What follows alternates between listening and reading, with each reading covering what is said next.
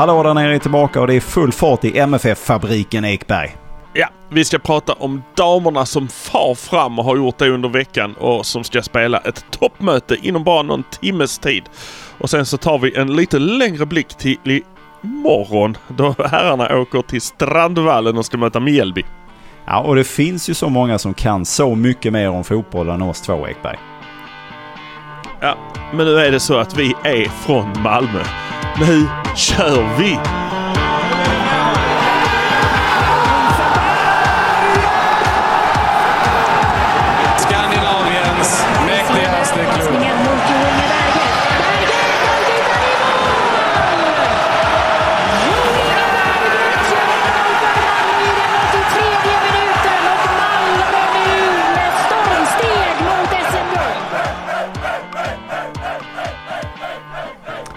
Strax då fokus på mötet MFF Mjällby, men vi börjar med damerna som matchar tätt här under veckan Ekberg. Ja, jag blev lite förvånad då i förra veckan. Alltså, fan, spela på tisdag igen? Jag hörde av mig till Janfors direkt. Man hade spelat på lördagen, spelat på tisdagen. Hett om öronen var det. 30 grader varmt. Så orkar ni det? Jo, jo, jo fan, vi, vi, vi har bra koll och det hade de ju. De, de, de åkte ju sin längsta bortaresa är det väl, eh, eh, får man säga, ut mot Österlen och Hammenhög. Så att eh, Ja men de, de verkar i alla fall vara redo om man tittar på resultatet. Ja det blev ju 6-0 i den matchen på bortamötet då här. Det började redan i den sjunde minuten. Ja, Malin Gunnarsson hon har hittat, hon har hittat målet här nu ett par gånger på sistone. Hon, hon hade väl lite grann skadeproblem under vår, eh, vårdelen av säsongen här. Eh, och var lite in och ut lite här och där eh, sådär. Men nu känns det som hon levererar mål i varje match. Hon gjorde ju, hon inledde i den här 6-0-vinsten och hon avslutade också 6-0-vinsten. Så två baljor för henne och det kan man ju tycka, det var ju bra. Inte mest i laget ändå för vi har ju också ett hattrick från Cassandra Harletun som, eh, som, som gjorde ett det är ju inte kanske äkta hattrick men det är ett hattrick i alla fall. Jag tror inte alla kom i samma halvlek. Eh, men de kom utan att någon gjorde mål emellan i alla fall. Ja, jag menar, eh, ett hattrick är ett hattrick. Jag tycker det är lite stökigt när man ska hålla på med sådana här petimeterfasoner. Ah, regler får ändå vara regler. Ja, tre, regler får ändå vara tre regler. mål i tre mål i min bok. Oavsett när och var och hur. Men starkt ändå av Malin både öppna och stänga matchen där. Och sen så då Cassandra och Meli, Melina ska vi inte glömma däremellan heller. Som också sköt in tvåan som kanske då gav ännu lite mer andrum. Att man då kunde fortsätta och bara jobba framåt här. Det höll man ju nollan också. Vilket hör till vanligheten. Ja, det ju... Men det händer ju ändå ibland att det slinker in att det har ju hänt, vad är det, tre gånger? Eller ja. Fyra gånger? Tre gånger Tre gånger tror jag det ja. Så att, ja, så att ja, det får man ju också, det, det är också positivt ju. Så, nej men det, det känns ju som de som de ändå hade lång resa, det var varmt, de hade spelat men de, de var ändå liksom Det är ju de här spelarna som ska leverera. Det är Gunnarsson. Det är Skarström. Det är liksom Harletun som ska vara där vara där och göra de här målen. Eh, så att ehm, nej, det känns väl känns tryggt och Janfors var väl nöjd också efter matchen med hur de hade presterat och löst, liksom, löst det här. Gjort riktigt bra, bra ifrån sig. Så nej, vi, eh, vi är nöjda med den här eh, prestationen tycker jag. Och så, så får man se liksom hur trötta är de idag då? För det är ju det är en sak, det vet man själv, att göra två tuffa pass. Mm. Eh, andra där, det, där överlever man fast man eh, kanske är lite... Men sen så, när det kommer ett tredje därpå när man inte har fått den här vilan emellan. Det, det är ju där man blir lite så. Pallar man det? Och det har varit, det har varit Malmöfestival. Vi har nog sett dem fara runt. Och en sån spelare som... en sån här, eh, spelare som Saga Fredriksson som eh, i torsdags står nere bredvid långsidan och eh, snackar i MFF-TV när eh, herrarna möter Sivasspor. För att liksom packa ihop sina grejer, sätta sig på ett flyg, kasta sig någon annanstans i Sverige till en eh, damallsvensk match. Eh, och så stå där och snacka. Och sen på det där flyget hem igen, spela match idag. Jajamensan. Sen ska hon på det igen iväg och imorgon är det nästa eh, ja, Alltså det, det går i ett för denna, eh, denna eh, dam. Så att um, ja, det, hur orkar hon? E- Ekberg, Ekberg dundrar lite här och ifrågasätter uppladdningen inför det som då faktiskt är toppmötet här under lördagen mot Lunds SK. Är det så? Ja, men jag, man får ju ändå fråga. Jag har ju frågat henne lite grann hur... Det gick ju bra i matchen och så. Ja, jag missar lägen och sånt. Eh, ja, Alltså? kanske ska fokusera lite.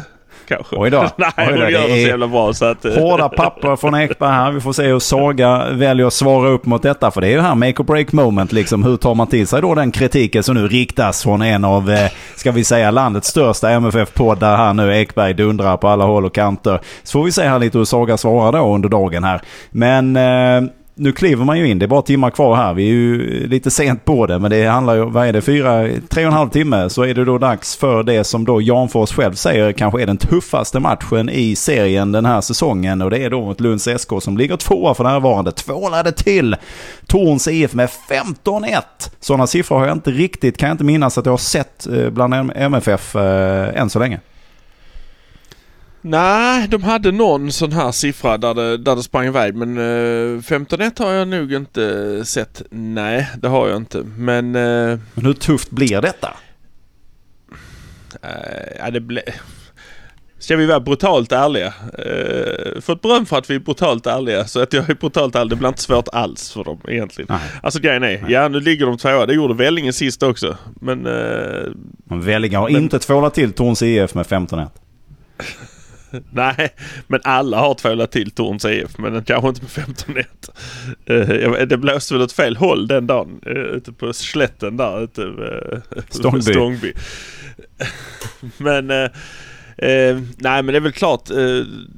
Där finns ju de lagen som är lite tuffare att möta kanske. Eh, och som sagt, nu har de ju två matcher här ganska tätt på i benen och Ja, nej men jag tror inte det ska bli några problem. Jag tror verkligen inte det. Eh, eh, Det kanske bara är bra att de får, får ett lite tuffare om vi säger som så, det är kanske bra att de får ligans, eller den här seriens tuffaste motstånd nu då. Eftersom de snart ska gå upp i, ett, eh, i en DM-semifinal där de, får, där de får betydligt tuffare motstånd Mm. i Trelleborgs FF. Så att det här kan vara en lagom och bra uppvärmning i alla fall. Ja, vi ska säga att de möttes ju då i våras här och då blev det ju 5-0 till MFF. Då var det bortaplan. Då var det Smörlyckans eh, IP som gällde. Oh, Smörlyckan.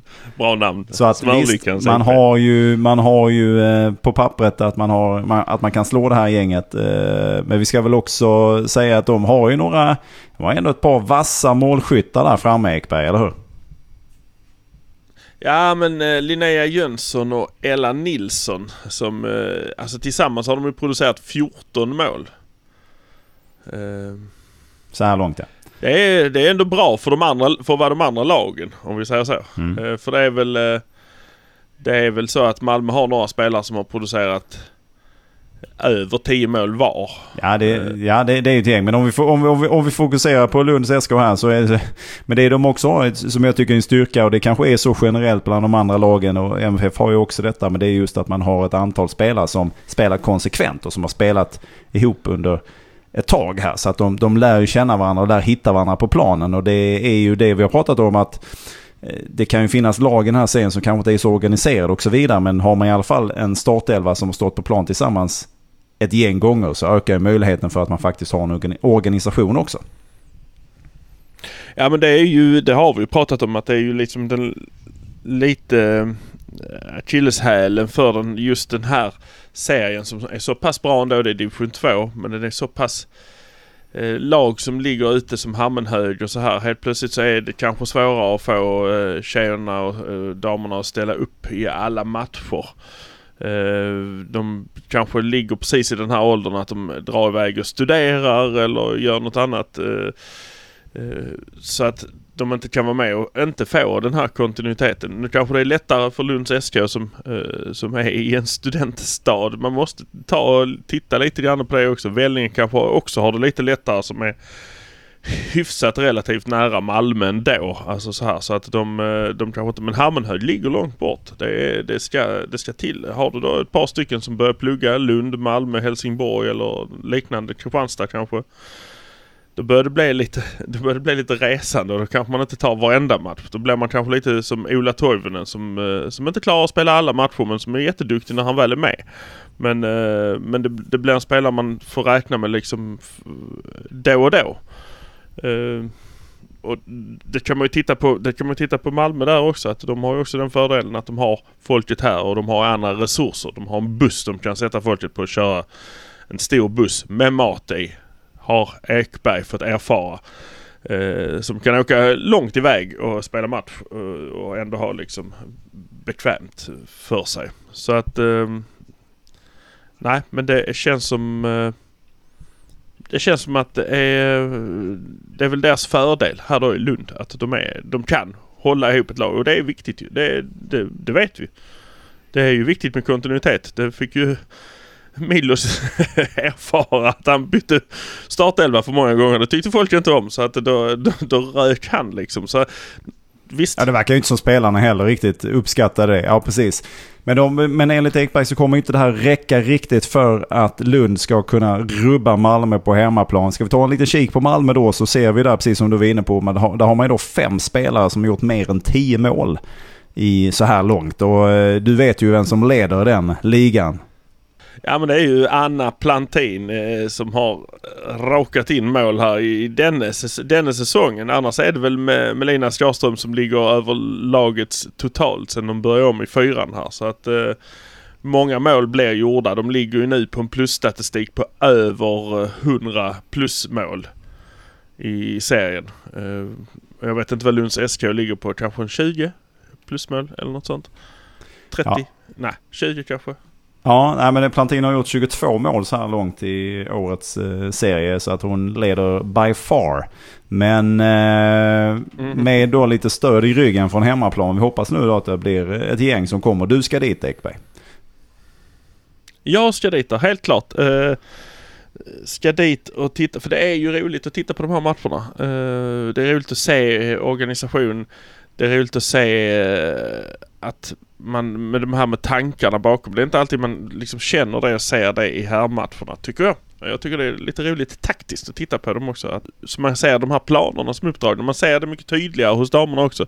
Hur, att det här är en inövad variant. Att de kör en kombination liksom nerifrån och upp och så tillbaka upp och så kommer den där liksom. Man kan ana det ibland när man ser herrarna men, eh, men där, det, det kanske har att göra med att de har lite svagare motstånd än vad herrarna har i sin serie. Så att det är inte så mycket som stör deras, eh, deras uppspel när de ska göra de här grejerna. Utan de får, de får liksom ta ut svängarna så som det är tänkt.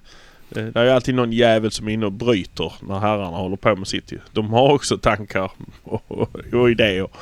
Men det går, aldrig, det går inte riktigt alltid som man tänkt sig. Ja, det är inte samma raka snöre eller bana som det är för damerna. Eh, oftast i alla fall. Får vi lite snack då tror du med Janfors också eh, efter detta?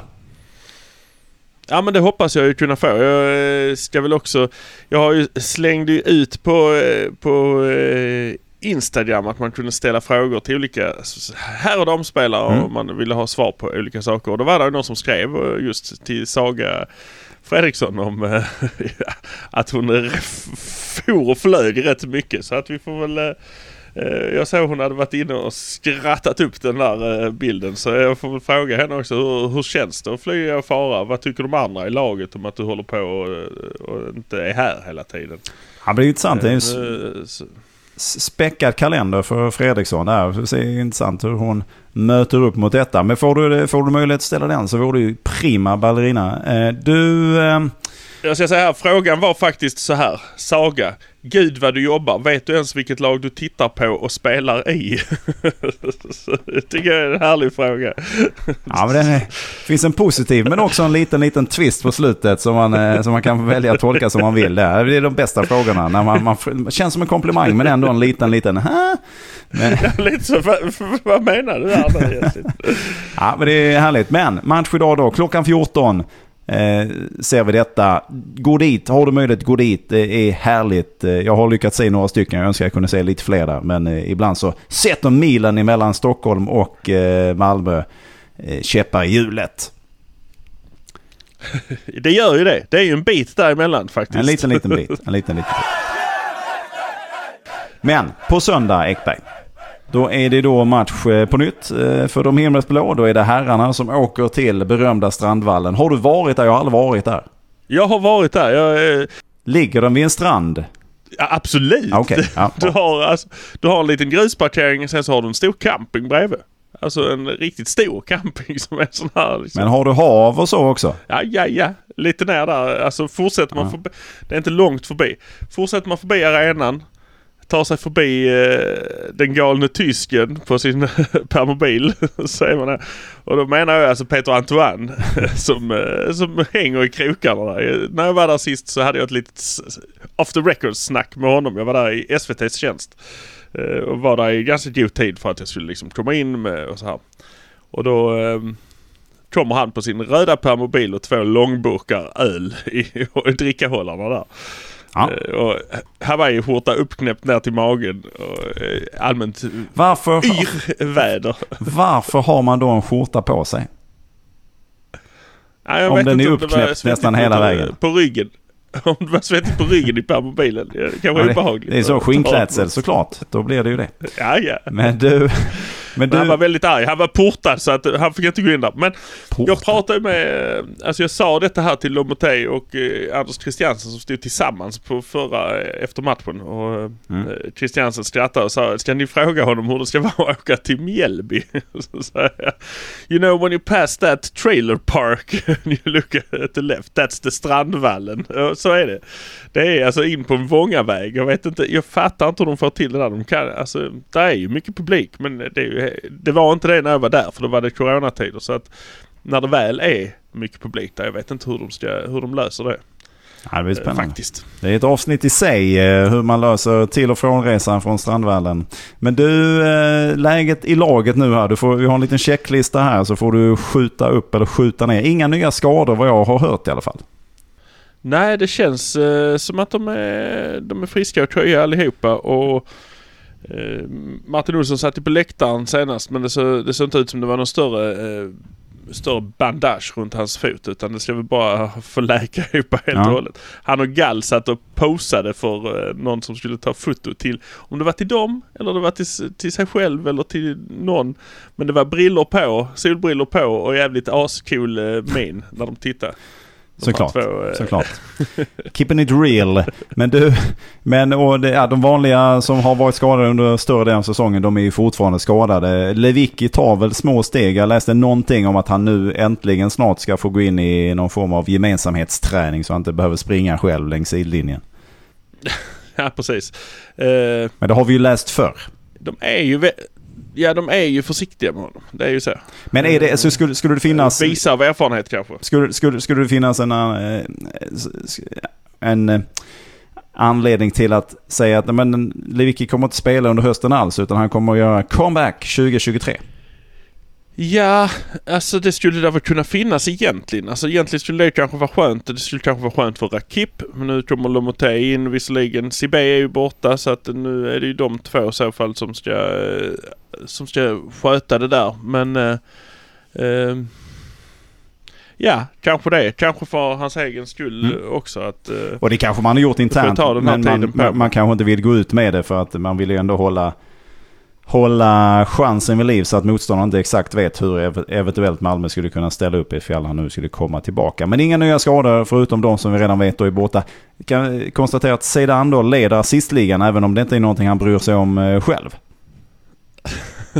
Nej precis. Han, han gör ju det eh, faktiskt. Eh, och ehm, det har ju gått väldigt bra för honom. Men han är inte förvånad. Han är ju en bra spelare säger han. Och han spelar i ett bra lag. Eh, så Ja. det är inte konstigt. Men hur, hur många sådana här, hur många sådana nyförvärv kan du räkna upp som har liksom producerat på det sättet? Nej, alltså det är, det är ju den bästa värvningen eh, som är gjord. Alltså det, det är helt otrolig värvning. Jag vet inte heller vad vi betalade för honom. Nej. Eh, det var inte många kronor vad jag... eh, alltså så här. Det, var- det var ingen jätte... Edvardsen i uh, Hammar, i Hammarby, samma jävla arena. Eh, I Djurgården. Han har ju han har ju i alla fall levererat lite grann också. Det får man ju eh, säga. väl säga. Fantastiskt mål här nu Mm. eh, senast Men, mot eh, i eh, s- Ja. Conference League k- eh, playoffet. Ja precis. Eh, men, eh, men, men. Det är ju vad det är det. Liksom. Han har ju inte presterat något mot de direkt topplagen utan han presterar ju där det är lite, lite sådär.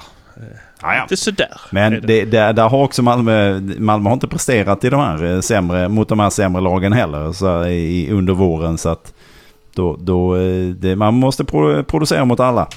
Så då har alla lite att jobba Ja, upp men så att under våren hade vi inte sidan. Nej, precis. Nej, nej, nej. Nej, men alltså det, det är ju är ofrånkomligt att han är kanske en av de bästa förvärven under hela säsongen. Så kan man ju snacka om hien och allt vad det nu är. Men du, vi kan också konstatera att eh, Isak är femma i skytteligan med sju mål. Det var faktiskt mer mål än vad jag trodde han hade gjort. Jaha, där ser man. Men har de ögonen på sig att han inte gör någonting så eh, har han ändå... Men då, har, du- då är det väl också mål. två eller tre av de målen som kommit nu de sista två matcherna. Det spelar väl ingen roll. Han har gjort sju mål. Eh, Sedan hans assist har också kommit de senaste matcherna. Typ. Han har ju bara spelat sju matcher eller vad det är. Jo, jo, men han, att, eh, han har ju, men, han har ju då mer eller mindre en 100% i, 100% i leverans medan Isak väljer sina tillfällen. Ja men precis så är det ju och eh, Isak gör ju mycket nytta åt de andra också så att man ska ju inte vara, man ska inte vara sån. Nu är det ju som så att Malmö har en väldigt låg målproduktion eh, i år mot vad de brukar ha. säga. Så att eh, ja det, det är ju kanske den mer oroande biten att de brukar alltid, man brukar kunna läsa serien så här. Ja, ja flest vunna matcher det är Malmö FF. Mm. Eh, minst förlorade det är Malmö FF. Flest gjorda mål det är Mm. Malmö FF. Minst insläppta mål det är Malmö FF. Störst målskillnad då Dö eh, Malmö FF. Eh, mest poäng Malmö FF. Så brukar man kunna läsa den. I år är det inte så. Eh, Nej. men tittar man på det, vi har 12 matcher kvar. Man behöver bara vinna med ett mål mer än vad de andra gör i varje match. Mm. Så om Isak gör tagit- 12 så har man mål, upp den målskillnaden. ett mål i varje match så är vi en god bit på väg i alla fall. Ja men det räcker inte utan vi måste ju göra Nej men en god bit på väg. Någon annan sidan kan vi fortsätta då också så, så lär det lösa sig. Ja, ja, ja. Två mål i varje match. Vi har ett på Birman, ett på Isak, ett på sidan. Så vi har tre mål i varje match så är det här, då är det här löst. Tycker du, om jag ärligt talat säger till dig, tycker du det är en omöjlighet att de tre ska göra varsitt mål i match? Nej, så som Birman nu verkar ha sett ut de sista matcherna. Det påminner rätt mycket om hur det såg ut förra året. Och då räknar man ju nästan kallt med att han gjorde mål i varje match. Eller i alla fall att han gjorde en poäng. Att han hade passat fram till någon där framme. Vem det nu kan ha varit. Eh, men Man, är ju nej, inte, man, man skulle ju inte vara förvånad om, om jag skulle komma och säga Kolla de här tre, de kan göra mål idag. Du skulle inte säga nej du är helt galen, det går ju inte. Jo det är klart, de, det är klart. Det är, ju inte, det är verkligen inte en orimlig tanke. verkligen det är inte. verkligen inte orimligt att Malmö ta- ska gå igenom resten av Ja, den här i- serien med, med tre mål gjorda i varje match. Och med, ta- med tanke på hur Birma har, faktiskt har sett ut de sista matcherna så, så känner man verkligen att fortsätter den kurvan att utvecklas på det hållet som man vill så då finns det ju ingenting som stoppar det här laget. Vi ska också, jag är lite osäker här, men avstängda inför morgondagen, finns det några sådana? Jag har inte hittat någon info om detta. Tycker det är supersvårt att hitta det. Är det någon som vet var man hittar sånt? Så hojta, för jag hittar det nästan aldrig. Jag ser ingen som ska vara avstängd faktiskt. Eh, det brukar stå här men eh, här står bara de, de skadade i den jag har. Eh. Mm. Vi fick ju till oss att det fanns en, eh, eh, en, en eh, liten sån här eh, tjänst. Om det, nu kommer jag inte ihåg vilken det var. Livestore eller eh, någon annan sån här. Jag ska, jag ska se om jag hittar vilken det var. Mm. Där man kunde se faktiskt också blockerade skott. För det, hade Ja. vi, det pratade vi om att det ser man inte så ofta i statistiken. Men Nej. Flash score är det. Flash score. Där ser man betydligt mer Betydligt mer eh, info om eh, blockade skott, missade skott, Ja. satta skott. Då ska vi börja kolla på den framöver här. För då får vi kanske en lite mer rättvisande bild av var alla de här skotten som då uppenbarligen inte når hela vägen fram till målet, var de tar vägen någonstans. Ja men precis, det är ju, för det var ju som vi sa, det är ju så trångt där inne så att det är alltid någon jävel som kastar sig i vägen. Och, Ja, precis. Eh, nu hade de inte så trångt som...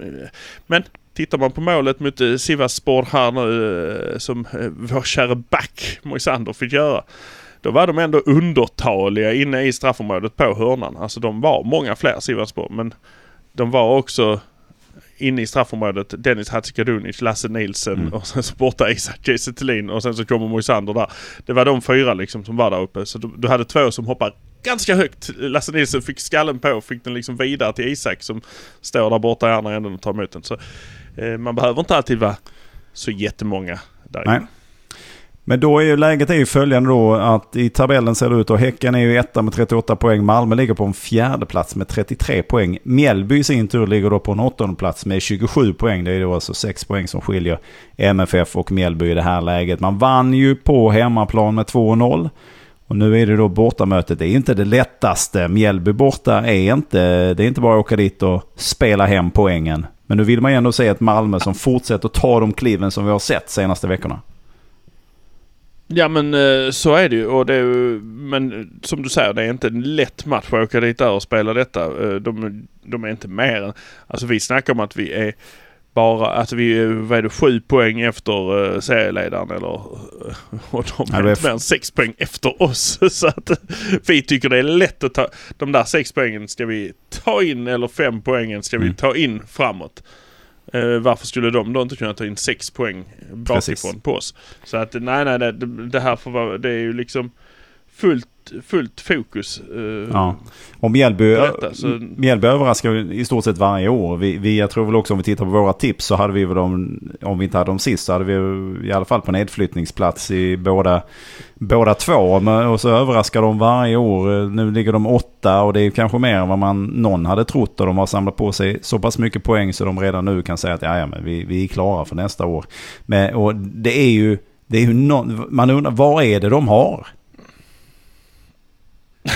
ja, det är ju tydligen eh, någonting som någon ser eftersom den där tränaren eh, är ju på tal om att gå till Malmö FF. Så att mm. eh, det, det, det, får man väl kanske ge dem detta året. Att det, det kan vara en tränare som är ganska så vass.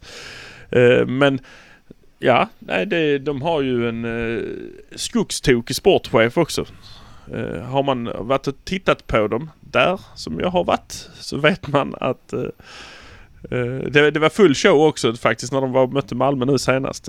Jag och eh, Fika-Mattias hade, hade fullt, fullt eh, show med att slå ögonen åt höger där han satt och slog i bordet och skrek och levde rövare. Uh, när, när det var match. Ja, det är väl inte, inte helt orimligt där. Men det är väl folk som vill något. Är, sen får de hålla sig i Ja men det är det jag menar. Det är, ett, det är ett engagemang mm. i den här lilla klubben som man säger. Den här lilla klubben. Det är, det är ett litet vi. Vi mot de andra stora som... Mm. som... Sen, är, sen blir det ju intressant om nu då Mjällbys tränare är aktuell för MFF. Alltså det, det, det är ju två helt olika kulturer, två helt olika typer av lag, två helt olika, olika agendor av och, och också tolkningar av vad som är en framgång. Det är klart att det är en framgång för Mjällby att hålla sig kvar varje år. Skulle de då trilla upp på topp 10 eller till och med hamna på en femteplats så är det ju guld och gröna skogar. Men herregud, alltså kraven när man sen kommer till Malmö, det är också att axlarna kan ju bågna lite under de förväntningarna som läggs på. Att ja men du tar hand om Malmö, härligt, kul, välkommen. Här, det här är vad vi förväntar oss. Eh, så att jag, jag, jag är också undrande över om Även om man gör ett kanonjobb i Mjällby. Vi har ju pratat om Varberg också med Jocke där. Hur skulle det vara ifall han klev in ja. i MFFs omklädningsrum? Ha. Och han säger ju själv att det skulle han aldrig göra i det här läget. Det är möjligtvis om de ligger på randen av att åka ur. Då kanske han kan tänka sig att kliva in. Men för, för, för, det är någonting helt annat. Och vi kan prata om Milos då som Hammarby som också är en stor klubb på sitt sätt. Även om de inte har ett prisskåp eh, i någon större utsträckning. Så, så, så finns det också förväntningar där. Men sen när man då kommer till MFF, ja då är förväntningarna tio gånger högre. Och det, det, tog ett halvår innan man kände att nej, men det här kommer inte funka. Och så ut, ut med den. Och så in då. Så att jag kan vara lite undrande till en, Mjäl, eller till en tränare som då har Mjällby. Sen har jag inte koll på vad han har i resten av bagaget. Men jag misstänker att det inte står Real Madrid eller Liverpool eller någonting. Eller FC Köpenhamn på den eh, CVn. När man då har hand om Mjällby. Så att jag är ändå, fasiken, jag tror MFF behöver sikta utanför landets gränser. Eh, med sitt nästa tränarförvärv alltså. Bartos. Är det, är det något för Malmö? Nej, verkligen inte. Han lämnar ju AIK Ja, nej men verkligen inte. Han, han kom ju också in, det är väl lite det här med Norling då som också då har erkänt att han mer eller mindre körde AIK i botten i sin... Han har ju, han har ju någon eh, podd, eh, tv-poddsgrej där. Och, och jag körde här in i väggen och så fick han gå och så då kom Bartos in. Gjorde ju eh, en kanonsäsong ur det perspektivet. Det var ju nästan en Rössler-effekt de fick. Eh, när han kom in och gjorde ju faktiskt något väldigt bra. Man ska också komma ihåg att förra året så var de ju några mål ifrån att plocka hem allsvenskan. Men det var också en säsong där ingen tog grepp om någonting och det kanske också visar på någonting. Nu var Malmö tog längsta strået i slutändan där i alla fall. Men det är också vad man hade kanske den bredaste uppen och bla bla bla bla bla. Och AIK hade så många chanser men tog den inte. Och det kanske säger någonting också. Nu får han gå. Jag hoppas eh, AIK-arna visar den respekt som han faktiskt förtjänar. För att han har ju ändå räddat dem och nästan fört dem till ett SM-guld. Men nej, det tycker jag inte heller. Jag, och det, det är svårt, jag sitter ju på utsidan som någon form av supporter och har ju inte en aning om hur han är och hur det funkar på träningarna. Men bara ur ett rent namnmässigt perspektiv och när jag, den lilla CV jag kan se som han har, nej tack. Och han är väl också en sån här super-AIK. Det skulle kännas jättekonstigt ifall Daniel Andersson skulle bli sportchef i AIK eller Djurgården. Det, det tror jag inte de är intresserade av heller. Alltså, så att nej, jag tror att man behöver titta utanför landets gränser och hitta den där, vem det nu ska vara. Eh, en JDT eller en, en Rössler-typ eller eh, en Hodgson eller en eh, Houghton. Alltså det behövs någonting sånt som också har ett litet prisskap med sig. Titta, titta här vad jag har gjort. Eller som kan gå ut på träningen och sätta en Koman typ som kan gå ut och sätta åtta frisparkar från halva plan. Pang, pang, pang, pang, pang. Nu kör vi pågar. ja, ja, men eh, jo visst, jag, jag är med dig på det. Det, det. det, krävs ju någonting. Nu, eh, man kan bara titta på här om vi fortsätter lite grann på AIK-spåret där. Nu går Henok Goitom in och tar uh, tränarrollen i AIK så länge. Uh, och de siktar på Rydström som tydligen också verkar varit helt villebråd i den här allsvenska tränardjungeln. Men Henok Goitom går in. Det är som om vi skulle sätta Marcus Rosenberg på tränarplatsen. Mm. Skulle man vilja det? Hur hög är den fallhöjden? För en legend? Att Ja, nej det, det, är ju tufft, det är ju tufft läge. Jag får ändå säga att det finns ett mod hos eh, Heino Goitom att ta, ta den utmaningen. Sen så, det är väl ingen som egentligen kommer och, och skulle där fortsätta trillat på i samma, på samma sätt som har gjort så kommer väl ingen att skylla på honom utan då, då är det, ja men det var ju dåligt, eh, dåligt värvade spelare, allt vad det nu kan vara, bla bla bla bla bla. Så att det kanske inte är så farligt, men det är ju ändå, han sätter ändå sig, sätter ju ändå det på prov. Nu var han väl inne i organisationen innan. Det var ju inte Rosenberg till exempel. Hade Rosenberg funnits med som någon form av tränare eller assisterande vad det nu kan vara så kanske det hade känts lite naturligare. Men det är ju inte, det är inte säkert att bara för man är en lysande spelare eller har varit det att man har det taktiska tänket och det kunnandet och den auktoriteten att träda in i ett omklädningsrum så kort efter att man själv har lämnat planen. Det var väl bara förra säsongen som man gjorde det. Ja, du kan ju titta på Henrik Larsson. Eh, lyckades ju kanske inte så nej, jättebra nej, i HF. För då har vi ändå en, en kille som har några pokaler. Ja. Han har varit med några gånger. Han, han har ju den här internationella erfarenheten som vi, vi efterlyser. Han, han, kan ju, han kan ju säga du ska inte komma här och lära fassan eh, någonting alls. Nej. Nej. Nej men alltså bara, eh, bara för att du har femmor i allt eller bara för att du har bästa betyg i allting i skolan så betyder det inte att du kan lära ut. Utan det, det är ju det är en skillnad där i att kunna förklara vad det är man gör. Så, så, när man har en sån begåvning som kanske då Zlatan eller som Henrik Larsen eller eh, Rosenberg för den delen också. att när man, när man är så duktig själv så är det inte säkert att man man förstår varför utan man, man agerar ju bara och så löser det sig eller så blir det på ett eller annat sätt. Det är ett tänk som finns men det är inte säkert att man kan förmedla det till andra. Nej, men jag skulle vilja lyfta det här. Vi har ju vår AC som eh, mm. stod och hade en lång harang om hur det här fungerar. Han fick ju frågan om korta hörnor. Det har blivit vanligare. Ja, men du vet, eh, lång harang där han verkligen var inne på hur man eh, analyserar det här med korta hörnor och långa hörnor. Att det, varför han var ensam ute och täckte på den korta hörnan. Han, han hade de taktiska svaren på de här frågorna liksom. Så att Eh, det är det, jag, det är det vi har sagt också. Att han har, inte på plan, han har inte haft på plan att göra med sitt humör, med sitt eh, mindset. Men med sitt kunnande har han ju definitivt på planen att göra mm. och sitt, sitt fotbolls-know-how. Absolut. Och han, där är en spelare jag kan se gå in i staben, eh, kanske till och med nästan bli tränare för att uh, han, han vet ju det här. Ja men jag ställer mig där. Går vi ut med två då tappar vi en man inne i.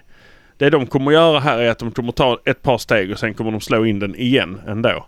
Eh, det är det man gör. Man tar sig fem meter närmare. Men att de slår den utifrån hörnan eller fem meter närmare, det spelar ingen roll. Men vi släpper inte dem liksom så att de får springa fritt hur långt som helst.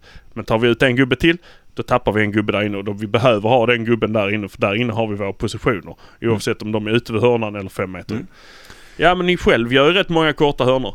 Ja, det är ju för att man gör den här korta hörnan. Därifrån kan vi sen gå åt två, tre olika håll.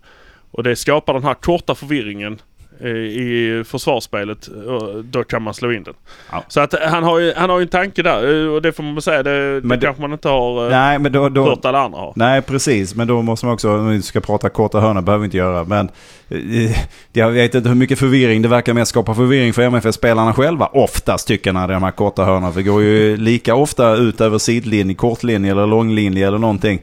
Som, som det eventuellt leder till någonting. Men visst, en av cirka 250 korta hörnor har har ju faktiskt lett till ett mål. Så att Keep going så ska vi se om det snittet kan förändras. Men jag, jag, jag fattar att han har tänket och sådär. Men det är samma sak om det då bara är en teori. En teori behöver inte oms kunna omsättas i praktik. Det är, inte, det är två vitt skilda världar.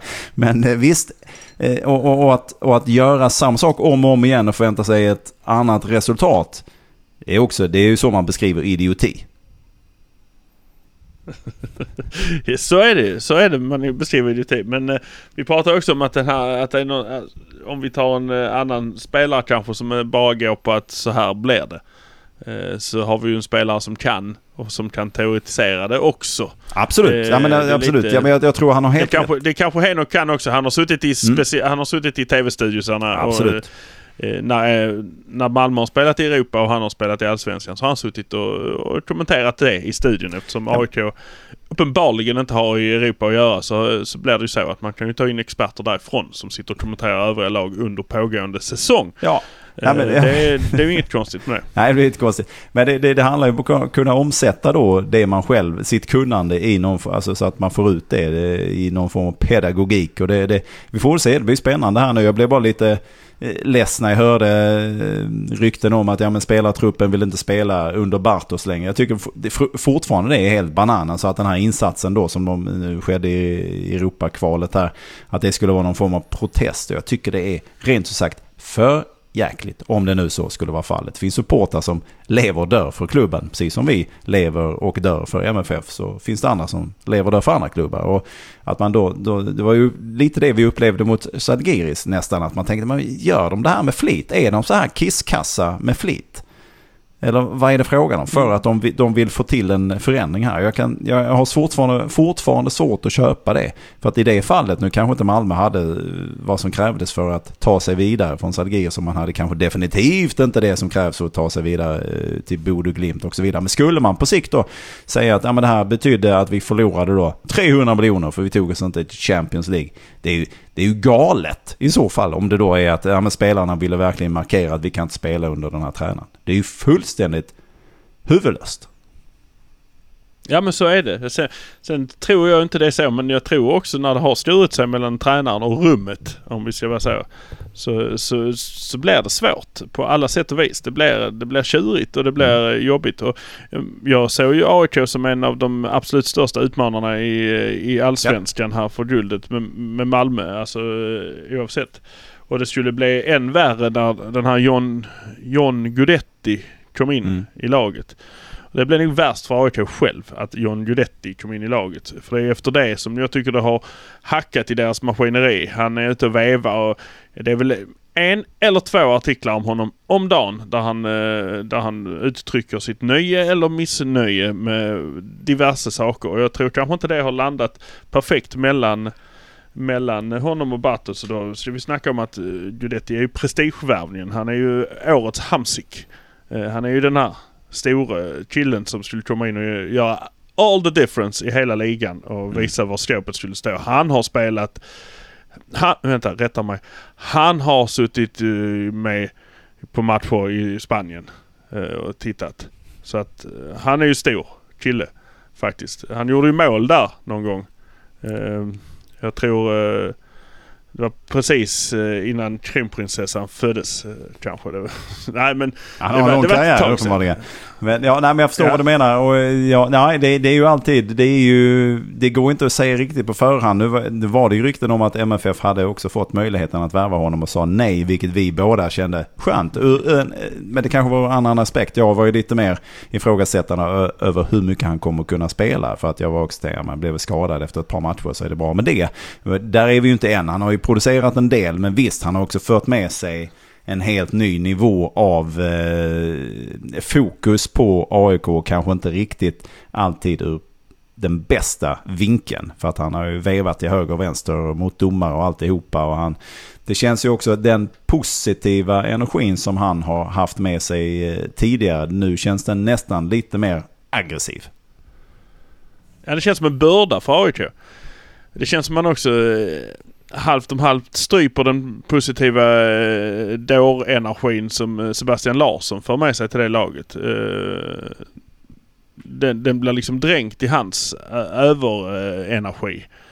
Eh, Gudetti. Så att tror inte det var en bra, jag tror inte det var en, i längden en bra värvning av dem. Men vi får se om Henok och Goitom kommer in och kan styra upp Ja. eh, Gudetti. Och det kan vara möjligt att de funkar bättre och så vidare. De kanske till och med spelar ihop tillsammans eh, under, eh, innan, innan de stack. Ja, det har jag inte koll på. Det här är ju någon form av MFF-podd vi håller på med. Gudetti har väl aldrig spelat i AIK? Han är i Brommapojkarna. Han har aldrig spelat i AIK. Han är inte AIK för fem öre. Han är, har ingenting med AIK. Han är Brommapojkarna. Han är född och uppvuxen i Afrika någonstans och sen så han spelat i Brommapojkarna. Sen så lämnade han och åkte utomlands. Sen har han ju ätit kyckling eh, och blivit dålig och suttit på bänken i en hel del spanska lag. Ja, Eh, och så har han spelat något U21-mästerskap där han stod och snackade om danskarna. Vi är de bästa, visst är för... Alltså det är vad han har gjort. Och så har han men en de vann, ju, instagram de vann ju också där, så det får man ge igenom. Där, där, där tror jag. Men där, där fanns också en annan positiv energi runt det, även om den också var... Det fanns också några andra spelare Kax. med där som... Nej, det fanns ju såklart. Det fanns ju såklart. Ja, okej. Nej, men det, det, det är jag som har dålig koll. Jag har för mig att han spelar, men det har han kanske inte. Han kan ha spelat med Heinok i något annat sammanhang. Men nåväl, de kanske hittar varandra. De kanske finner varandra och eh, har en gemensam respekt för Ja, ja, varandra. det- Vi får väl se här. Men nog om det. Men det var ändå intressant att se att det fanns, om det nu stämde med att eh, truppen inte ville spela under, för Bartos längre så kände jag bara, det var det jag kände under Zalgiris-matchen, att herregud, gör de det här med flit? Men nu har man ju då, eh, då har man ju då... Parallellerna med Malmö är ju... Parallellerna med Malmö är ju enorma tycker jag. Alltså Mm. det, jag tror det är samma problem. Alltså vi har två fullt dugliga och duktiga tränare. Det såg vi ju när de satt tillsammans på presskonferens eh, efter eh, cupmatchen på eh, Malmö IP, det Mm. lilla rummet där. Och de satt och... Det var samma energi på de här två liksom. Kunniga gubbar som inte heller... Utan det var liksom, nej men det här med straffar och sånt, det, är ju, det går ju fan inte att bedöma hans. Det, jag kan inte göra det, så bara nej jag kan inte göra som helst. Det, det blir vad det blir liksom. Det får man liksom räkna med. Ja, de kändes som det var verkligen på samma page. Och det är ju exakt samma utgångssätt. Att det, det är ju inte, de ligger ändå de ligger liksom typ en poäng från Malmö i, i ligan också. Det är, det är exakt samma sak där. De har varit ute i Europa och vevat till det. Eh, nu gick det inte så bra där nere men de har ju en match kvar. Det är liksom ingenting är kört, ingenting är eh, hugget i sten här. Nej. Ändå får han gå. Så att eh, rummet, det är rummet. Ja. The famous omklädningsrum. Yes, vi styr tillbaka då för det vi hamnar vi in här men det var ju för att vi tyckte det så fanns lite paralleller. Men Mjällby då under söndagen för MFF och nu vill vi ju säga att de tar sig samman och håller ihop det här som vi har sett de senaste veckorna här. För att det är som du är inne på att nu, nu måste man vinna i stort sett alla matcher som finns kvar i Allsvenskan annars så blir det inget guld. Och skulle det inte bli guld så är det i alla fall topp tre som är eh, nästa mål liksom. Där måste man hamna och just nu ligger man ju fyra då, eh, så som det ser ut i detta nu. Men man ligger ju några poäng efter topptrion. Men man har också hela topptrion kvar att möta. Ja, både hemma och borta. Men det, det, det ja, och vi får se hur de står sig nu i detta. Men Mjällby imorgon, det är det första klivet i alla fall. Du, innan vi rundar så ryggtavlan Ekberg, har vi någon sån? Ja men jag ville faktiskt eh, ge den till Zeidan eh, så här i, efter, eh, i efterhand. För jag tycker om hans attityd. Jag tycker om att han, eh, han tvekar inte en sekund på vad han kan och vad han tillför. Och det ser man på planen också att han har ingen tvekan i att han, eh, han har där att göra och han är så bra. Även om han är totalt ovan vid det. Aldrig spelat en Europamatch. Eh, Han skrattar till och med så här, jag är inte van vid att spela så här mycket matcher så här tätt. Det gjorde vi aldrig liksom i eh, eh, uh, Sirius. Eh, så att det är en ny mark för honom men han tar, det, han tar det som att han aldrig har gjort något annat och det gör han ju med det självförtroendet att jag är så här bra. Jag kan spela så här bra. Mm. Och jag har här att göra. Ja, han, Så han får den ryggtavlan. det har han verkligen. Så vi tar en snabb kik i maratontabellen också då. Ja, det har inte hänt så himla mycket där faktiskt. Så att, eh, ska vi säga här, ska vi säga, där var Göteborg, sen var det, oh vilket långt hopp det var i poängen här. Upp till eh, de som ligger nummer ett som heter Malmö FF. Ja, härligt. Vi är tillbaka efter matchen då mot Mjällby och då också efter matchen mot Lunds SK. Tills dess så sar vi så och så sar vi. Hallå där nere!